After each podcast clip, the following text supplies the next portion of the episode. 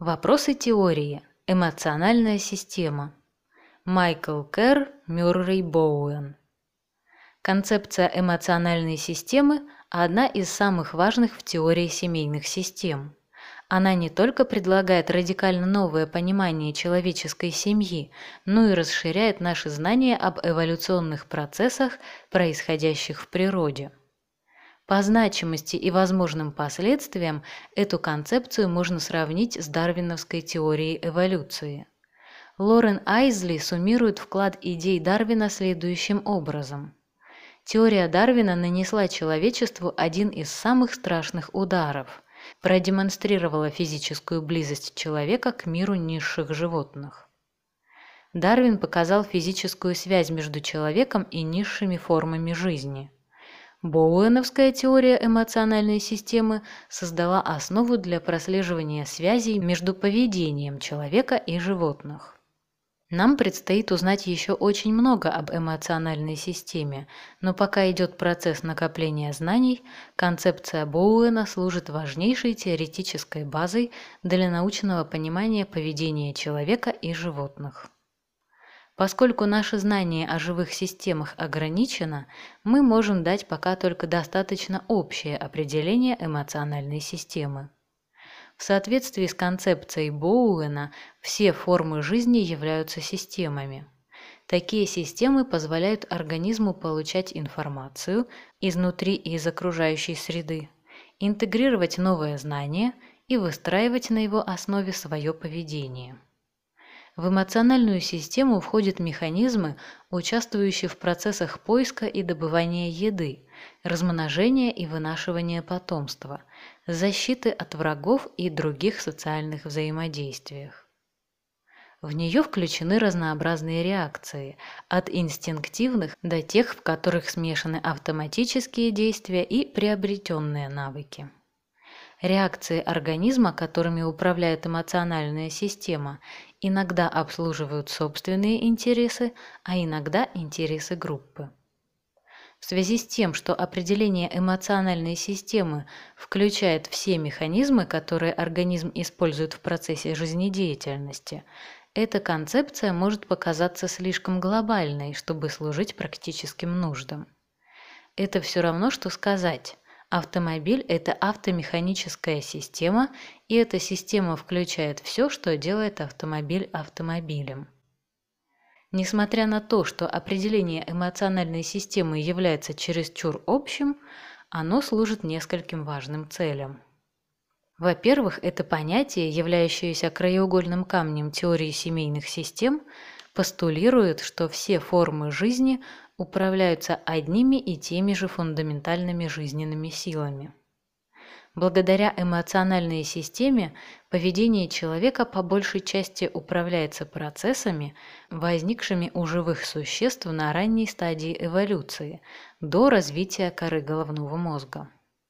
В то время как люди стараются обосновывать свои действия, другие животные просто действуют, не обременяя себя поисками причин своих поступков. На протяжении веков люди стремились понравиться друг другу, женились, воспроизводили себе подобных, воспитывали их, боролись, воевали, спасались бегством, молились и так далее. Они создавали браки во имя любви, боролись во имя идеала, помогали друг другу во имя добродетели и воспитывали детей, потому что принимали на себя ответственность за их будущее. Наблюдая за поведением животных в природе, можно прийти к выводу, что все эти формы активности не требуют специальных моральных оснований для своего осуществления. Этот взгляд не отрицает влияние высших мозговых центров на поведение человека. Он лишь подчеркивает важность того, что для определенных форм поведения высшая мозговая активность не имеет значения. Во-вторых, концепция эмоциональной системы описывает способ мышления, который может объединить современные разрозненные знания о биологических процессах. Отсутствие системного подхода, общего взгляда проявляется в постоянных теоретических спорах в медицине и биологии, например, о том, какие причины, психические или соматические, лежат в основе заболеваний. или о том, что важнее – наследственность или воспитание. Это также определяет нашу неспособность понять причины возникновения патологических процессов. Иммунологи, эндокринологи, вирусологи, генетики и другие специалисты пока только описывают патологические процессы в тех системах, которые они изучают, но не могут объяснить ни сами процессы, ни механизмы, которые ими управляют. Концепция эмоциональной системы вполне способна объединить эти знания и предложить единое объяснение для большого числа наблюдаемых явлений. Потенциал этой концепции заключается именно в предположении, что все физиологические системы организма являются элементами одной большой системы, регулируемой по единым принципам. Предполагается, что эти управляющие принципы родственны тем, что существуют во всех природных системах. Если человека рассматривать как эмоциональную систему, это может расширить наше понимание такой клинической проблемы, как рак. Возможно, причина этой болезни состоит в нарушении баланса этой эмоциональной системы. Такой вариант объяснения ракового заболевания значительно отличается от установок большинства исследователей рака, сфокусированных на процессах, происходящих внутри раковой клетки. Вопрос в общем виде формулируется примерно так. Что же произошло с этой клеткой, после чего она стала вести себя ненормальным образом? Исследование, основанное на предположении, что рак вызывается нарушением внутри клетки, может в конце концов дать адекватное объяснение этого заболевания. С другой стороны, адекватное объяснение может быть основано на представлении о человеческом теле как некой биологической целостности, например, как колонии клеток. Тогда рак будет отражать нарушение этого целого. Нарушение, происшедшее внутри клетки, будет отражением нарушения большой системы, частью которой является орган, пораженный раком. Такое объяснение возникновения ракового заболевания по общему признанию достаточно спекулятивно. Исследования семьи выявили несколько важных принципов, которые управляют эмоциональной системой семьи. Однако мало известно о тех принципах, которые могут управлять системами отдельного организма. Предлагая концепцию эмоциональных систем для объяснения жизнедеятельности индивида, мы хотим лишь указать возможное направление будущих исследований. Можно предположить, что, коль скоро существуют системные принципы, рассматривающие семью как целое, то, очевидно, аналогичные принципы применимы и в рамках целостного подхода к индивиду. В-третьих, цель концепции эмоциональной системы заключается в том, что она легко может быть выведена за рамки индивида и расширена до рассмотрения системы отношений. Это важно, так как хотя анатомически и физиологически эмоциональность ограничена физическими границами отдельного организма, многое в эмоциональном функционировании определяется взаимоотношениями с другими организмами и окружающей средой. Действительно, функционирование индивида часто не может быть понято вне контекста его отношений с группой. Примером эмоциональных межличностных отношений служат отношения внутри семьи. В природе существует много других примеров, но прежде чем мы будем обсуждать эти случаи и их теоретическую основу, вернемся к вопросу о соотношении эмоциональной системы и двух других важных систем, а именно систем чувств и интеллекта. Системы эмоций, чувств и интеллекта. В свете теории семейных систем функционирование и поведение человека во многом зависит от взаимодействия систем чувств и интеллекта с эмоциональной системой. С терминами «эмоция» и «чувство» часто возникает путаница, поскольку в обычной жизни они нередко используются как взаимозаменяемые. Если не различать эмоцию и чувство, то сложно применить термин «эмоциональность» ко всем живым существам. Уравнивание эмоций и чувства отражено в таком утверждении: птицы, рыбы и насекомые не имеют эмоций. Тот, кто говорит подобное, обычно имеет в виду, что низшие животные не имеют чувств. Для большинства видов, возможно, это и правильно. Системная теория, тем не менее, разделяет эмоции и чувства, что позволяет использовать термин «эмоциональный» применительно ко всем живым существам. Примером эмоционально детерминированного поведения низших животных может служить деятельность высокоорганизованных муравьев из касты солдат, решительно защищающих свою колонию от незваных гостей. Муравьи не обдумывают значение своих действий, не имеют националистических чувств, они просто действуют. Другой пример эмоциональной реакции низшего животного – обнажение зубов у самца-бабуина при встрече с незнакомцем. Непроизвольный поворот растений, полет мотылька к свету – также примеры эмоционального ответа. Более сложную эмоциональную реакцию можно наблюдать у молодого дельфина, который, устав от слишком большого давления со стороны своего тренера, уединяется и отказывается от еды. Когда похожие реакции демонстрирует человек, причина его ухода и отказа от еды трактуется как внутренний психологический конфликт. В случае с дельфином легче увидеть, что кроме психологических есть еще биологические и эмоциональные причины такого поведения. Может быть, распознать биологическую компоненту в поведении дельфина проще хотя бы потому, что мы не можем узнать у дельфина, почему же он не ест. Когда мы спрашиваем человека о мотивах его действий и поступков, мы ожидаем психологического объяснения, но, сфокусировавшись на психологических причинах, легко забыть, что люди, как и муравьи-солдаты, демонстрируют множество поведенческих реакций, в основе которых лежат процессы, имеющие более глубокие или более древние с точки зрения эволюции корни, чем мышление и чувства. Система чувств и интеллектуальная система – это недавнее приобретение в эволюционном развитии животных, которое и привело к появлению Homo sapiens. Когда эти системы были присоединены к имеющимся и или развились в процессе эволюции человека, они не заменили собой или лишь отчасти заменили функции эмоциональной системы. Эмоциональная система продолжала оказывать решающее влияние на поведение людей, а новые системы лишь дополняли ее. Система чувств, несомненно, очень сильно влияет на человеческое поведение. Фактически чувства оказывают на просоциальное поведение большее влияние, чем мышление. Люди познают свои чувства на собственном опыте. Эмоции, в отличие от чувств, не ощущаются.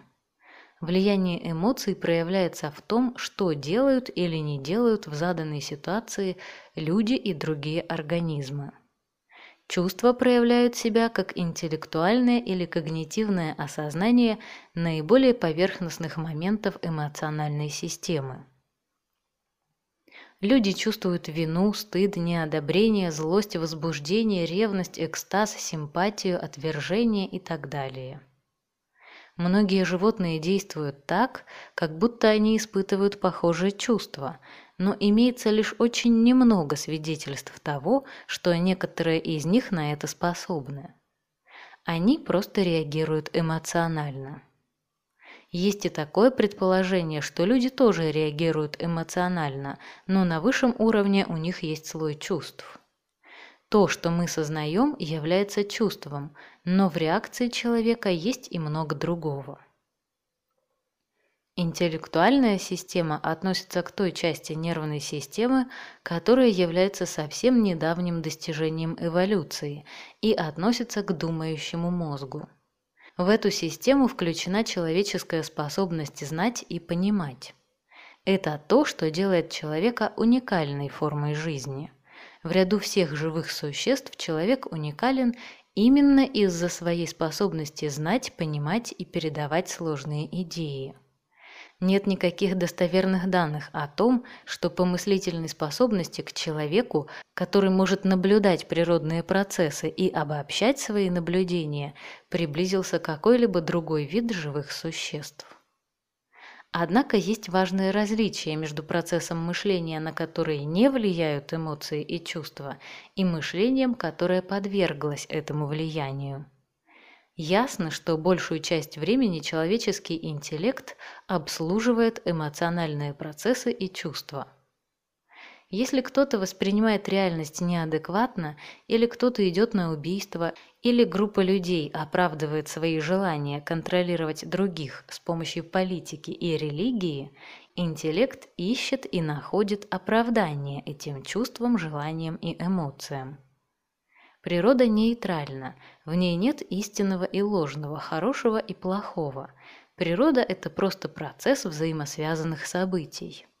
Но человеческая субъективность и система чувств пристрастны по отношению к тем или иным событиям и таким образом навязывают свои законы природе. Даже когда нам кажется, что мы совершенно объективны, разум находится под влиянием эмоций и чувств.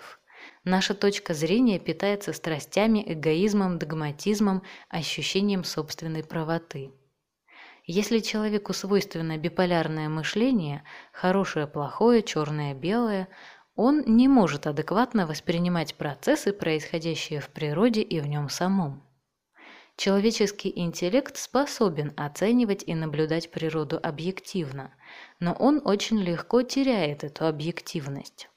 И хотя теоретически всегда есть возможность объективно оценить происходящее, эта возможность постоянно подавляется эмоциями и чувствами.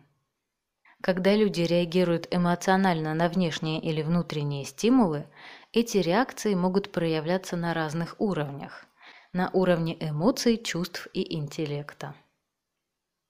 На интеллектуальном уровне это проявляется в мышлении, которое находится под сильным влиянием эмоций и чувств. Хотя чувственное реагирование проявляется наиболее наглядным образом и наиболее подходит к категории автоматического, управляемое эмоциями мышление также может быть автоматическим и также может влиять на поведение. Ценности, убеждения, принципы, в своих проявлениях часто напоминающие коленный рефлекс, являются примерами автоматических, эмоционально детерминированных реакций мышления. Если кто-то в ответ на чужую идею автоматически дискредитирует эту идею или самого человека, в этом проявляется субъективность реагирующего. Ответ может показаться рациональным, но управляется он прежде всего эмоцией или чувством. Вот примеры проявления эмоциональной реакции индивида на неодобрение. Уход – эмоциональный ответ, встречающийся во всех формах жизни. Печаль – испытываемая только высшими формами жизни. Ощущение своей неадекватности, несомненно свойственное только человеку. Другие примеры эмоциональной реакции на неодобрение. Агрессивное выражение лица, эмоция, злость, чувство, отстаивание собственных интересов с правильной точки зрения, интеллект. Скорее всего, все три системы взаимно влияют друг на друга. Эмоциональная реакция может быть спусковым крючком для чувства, а чувство, в свою очередь, запускает мысли, которые окрашены этим чувством. Противоположный процесс также имеет место. Субъективные соображения могут провоцировать чувства, а чувства – эмоциональную реакцию.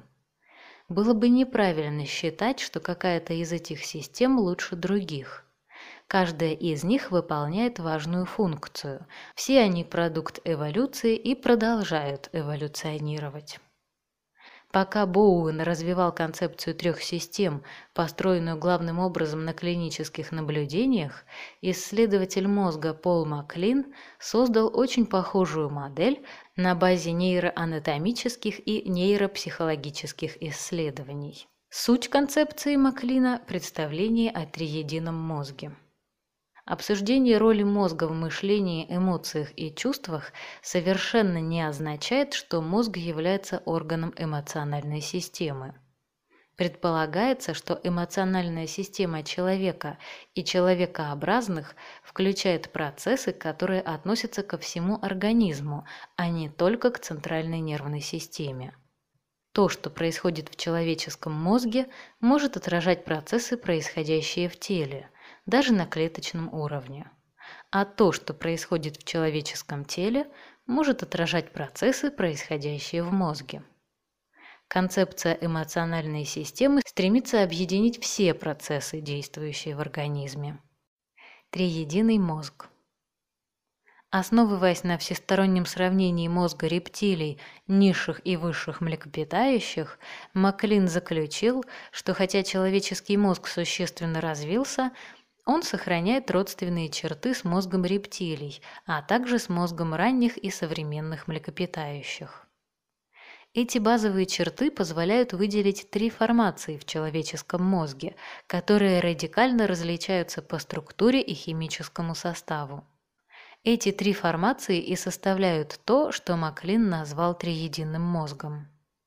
Три формации мозга описаны Маклином как мозг рептилии – R-комплекс, мозг древних млекопитающих – лимбическая система и мозг современных млекопитающих – кора головного мозга. Эти три формации мозга нельзя в точности соотнести с эмоциональной, чувственной и интеллектуальной системами, которые описывает теория семейных систем. Системы относятся к функциям и взаимоотношениям, а установить прямое однозначное соответствие между функциями, взаимоотношениями и анатомическими структурами не представляется возможным. Попытки, несмотря ни на что, установить такое соответствие часто приводят к редукционизму. Тем не менее, можно проследить очевидные параллели между моделью трех формаций Маклина с одной стороны и теорией семейных систем с другой. С точки зрения эволюции, R-комплекс – старейшая из трех частей мозга. Этот комплекс анатомически локализуется в большом ганглии у основания переднего мозга. Нельзя недооценивать то влияние, которое оказывает R-комплекс на наше поведение. Ящерицы и другие рептилии демонстрируют сложные формы поведения, которые часто можно наблюдать и у млекопитающих, в том числе у человека. Эти поведенческие паттерны включают имитационное поведение. Возможно, оно влияет на человеческое поведение гораздо сильнее, чем мы склонны считать. Предрасположенность к определенному режиму и ритуалу, несомненно, это очень важный аспект человеческого поведения. Замещающее поведение – поведение, не соответствующее данной ситуации и проявляющееся, когда животное находится под воздействием стресса. Маскирующее поведение – тропизмы – положительные либо отрицательные реакции на появление живых или неживых объектов. Тропизмы частично совпадают с имитационным поведением, таким, например, как кратковременная причуда или увлечение модой. Проведя серию сложных экспериментов, Маклин показал, что неврологическим базисом для такого рода поведения млекопитающих является R-комплекс. Это открытие помогло установить структурную и поведенческую связь между рептилиями и млекопитающими. Маклин выражает уверенность в том, что доказательства факта влияния R-комплекса на поведение млекопитающих опровергает общепринятую точку зрения на происхождение человеческого поведения, истоки которой следует искать в представлении Джона Локка о табула раса. Маклин пишет следующее. Принято считать, что человеческий мозг начал свое существование как чистый лист, на котором мог быть запечатлен любой опыт. Работа Павлова об условных рефлексах с его особым подчеркиванием роли новой коры головного мозга только укрепила эту точку зрения. Общепринято, что человеческое поведение, за исключением базовых биологических функций, строится и развивается посредством передачи знаний и традиций из поколения в поколение. Таким образом, акцент делается прежде всего на обучении и вербальной коммуникации. Хорошо, Если все человеческое поведение является продуктом обучения, почему же, несмотря на весь наш интеллект и культурно обусловленное поведение, мы продолжаем вести себя и действовать примерно тем же самым образом, как и животные? Маклин, 1978, страница 319. Несмотря на то, что мозг рептилий хранит опыт предыдущих поколений, Маклин считает, что рептилии плохо подготовлены к действиям в новых условиях, поскольку их мозг обладает только рудиментарной корой. Когда эволюция привела к появлению первых млекопитающих, они обладали уже более сложной корой. Эта примитивная кора обеспечивала млекопитающим лучшие способности воспринимать окружающую среду и учиться выживать в ней. У всех существующих ныне млекопитающих эта примитивная кора найдена в лимбической зоне. В 1952 году Маклин предложил термин «лимбическая система» для того, чтобы объединить воедино лимбический мозг и те структуры ствола мозга, с которыми он соединен напрямую. Маклин так описывает некоторые уникальные особенности лимбической системы. Лимбический мозг, благодаря связи с гипоталамусом, имеет гораздо большее влияние на висцеральные и эндокринные функции, чем новый мозг. Результаты клинических и экспериментальных исследований, проведенных за последние 40 лет, показывают, что лимбический мозг извлекает информацию об эмоциональных переживаниях, ответственных за поведение, необходимое для самосохранения и сохранения вида. Страница 326. Лимбическая система имеет 3 отдела. Нервные клетки первого отдела, миндалины, участвуют в обеспечении пищедобывательного, агрессивного и оборонительного поведения. Клетки второго отдела, перегородки, задействованы в выполнении основных функций, обеспечивающих процесс воспроизводства. Искусственная стимуляция этой области вызывает сексуальное возбуждение и аффективное поведение. Третий отдел, расположенный вокруг сосцевидных тел, обеспечивает выкармливание потомства и материнское поведение в целом. В мозге рептилий нет никакого аналога этому отделу, и их родительское поведение вообще выражено очень слабо. Лимбическая система выполняет также важные интегративные функции, одна из которых относится к способности испытывать и выражать эмоции. Вся гамма чувств, от страха к экстазу и к чувству вины, генерируется именно этой частью переднего мозга человека. Важную роль лимбической системы в генерации подобных чувств доказывают самоотчеты пациентов, переживших приступы психомоторной эпилепсии в результате раздражения лимбического мозга. Важную роль лимбической системы в генерации подобных чувств доказывают самоотчеты пациентов, переживших приступы психомоторной эпилепсии в результате раздражения лимбического мозга. Маклин пишет: сильное волнение может также вызвать вспышку чувств типа эврика, сопровождающих любое открытие, или парящую в сознании уверенность в том, что ты обладаешь истинным, реальным и полезным знанием. Когда мы думаем о том, как оценить важность того или иного события или факта, ничто не может дать нам больше, чем понимание, что именно примитивная лимбическая система обладает способностью генерировать сильное чувство убежденности в правильности собственного видения проблемы, независимо от того, истинное оно или ложное. Страница 331. С появлением в процессе эволюции высших млекопитающих передний мозг резко увеличился, в основном за счет неокортекса. Этот неокортекс и стволовые структуры мозга, с которыми он напрямую связан, были названы мозгом новых млекопитающих. Маклин пишет: неокортекс достиг высшей точки в человеческом мозге, в котором развился целый мегаполис нервных клеток, связанных с формированием символического языка и относящихся к нему функций чтения, письма и вычислительных операций. Мать изобретения, отец абстрактного мышления, неокортекс обеспечивает сохранение старых и порождение новых идей. Страница 332. Неокортекс предназначен для ориентировки и принятия решений в ситуациях, которые возникают во внешнем мире. Получает сигналы прежде всего от глаз, ушей и соматических рецепторов. Как бы ни был важен неокортекс, он не играет никакой существенной роли во многих аспектах социального функционирования животных, что стало ясно из ряда впечатляющих экспериментов. Один такой эксперимент был проведен в 1969 году на крысах, у которых сразу же после рождения посредством специальных манипуляций остановили развитие неокортекса. Было установлено, что, несмотря на его отсутствие, животные оказались способны спариваться, размножаться и ухаживать за своими детенышами.